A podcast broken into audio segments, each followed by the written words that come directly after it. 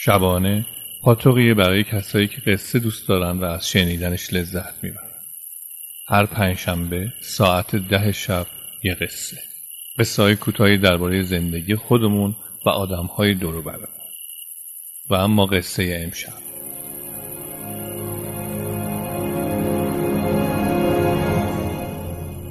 ماندانا.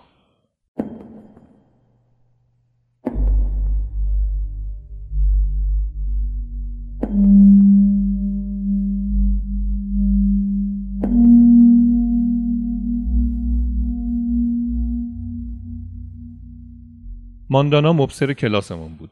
قد بلند، موهای لخت تا پایین شونه ها، چشمای درشت و صورت پهن و سفیدش اصلا با خلق و خوی سختگیرانه و تندش همخونی نداشت. کلاس سوم راهنمایی بودم و در یک مدرسه مختلط درس میخوندم. تابستون عموی کوچیکم دو تا مسافر دربستی سوار می‌کنه. دو تا خانم معلم. عموی خوش صحبت من وقتی که می‌فهمه اونا توی مدرسه خیلی خوب و مدرن معلم هستن ازشون می‌خواد که اسم برادرزادش رو توی همون مدرسه ثبت نام کنن. و اونا هم میگن بفرستینش بیاد و خودشو به ما معرفی کنه. باید ببینیمش. فردا صبح با اکراه رفتم. اصلا دوست نداشتم با دخترها سر یک کلاس بشینم. اگه بچه های محل میفهمیدن آبروم می‌رفت. ولی همه خانواده می‌خواستن من توی مدرسه خوب درس بخونم و زورم به همشون نمی‌رسید. رفتم و وقتی کارنامه سال قبلم رو دیدن پذیرفتن و ثبت نامم کردن. مدرسه ای بود با یه آزمایشگاه حیرت انگیز. با فیلم آموزشی تو همون مدرسه آشنا شدم. یه فیلم آموزشی از والت دیسنی دیدم که ریاضیات رو با بیلیارد آموزش می‌داد. مدرسه کلاس های فوق برنامه متنوعی داشت. هر چیزی رو که دوست داشتی می‌تونستی پیگیری کنی. موسیقی، ورزش، داستان نویسی، نمایش و روم به دیوار حرکات موضوع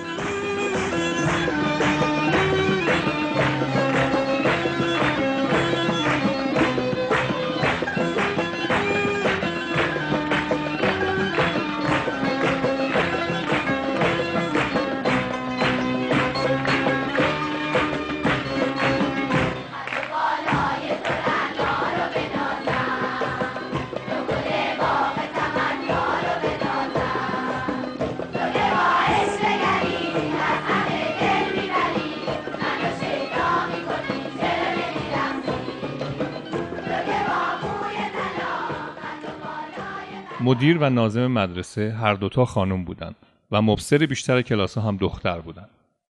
پنج هزار متر مربع فضا داشت و همه پایه های تحصیلی رو پوشش می‌داد. از مهد کودک تا سال آخر دبیرستان. مدرسه رو همسر شاه ساخته بود و اسمش بود مؤسسات آموزشی همسر شاه. تو مؤسسات آموزشی همسر شاه گردش علمی و بازدید از مراکز مهم همیشه تو برنامه آموزش بود. از میدان آزادی که اون موقع اسم شهیاد بود تا موزه ها، کارخونه ها و مراکز مهم دیگه. با یه اتوبوس می‌رفتیم. هر دانش آموزی که نمره های ماهیانش پیشرفت داشت تو لیست قرار می گرفت و می‌رفت گردش علمی. یه روز پنجشنبه قرار شد بریم از یه کارخونه ماشین سازی بازدید کنیم و اسم منم تو لیست بود. با اتوبوس رفتیم. بیشتر بچه هایی که اون روز به گردش علمی اومده بودن از گروه موسیقی بودن و از همون اول شروع کردم به زدن ساز و خوندن آواز. یه دختر موفرفری هم بود که خیلی پر جنب و جوش بود و پا به پای دیگران می‌خوند و با صدای بلند قهقهه می‌زد و بقیه رو هم به همکاری تشویق می‌کرد. از اون اول اتوبوس راه میافتاد و می‌رفت تا آخر اتوبوس و همه رو دعوت به همکاری می‌کرد. رسیدیم به مقصد و بازدیدمون تموم شد و خسته و کوفته سوار اتوبوس شدیم که برگردیم. دوباره کمی ساز و آواز به راه افتاد و وقتی کسی استقبالی نکرد قطع شد.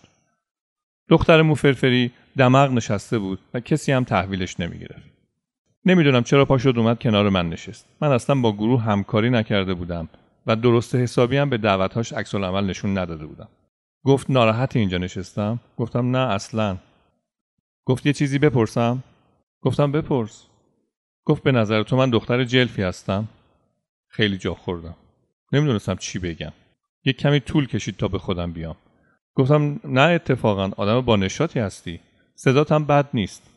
لبخند تلخی زد و پا شد رفت سر جاش نشست. هوا هنوز تاریک نشده بود. دور میدون شهیاد بودیم و داشتیم برمیگشتیم مدرسه همسر شاه تا از اونجا بریم خونه هامون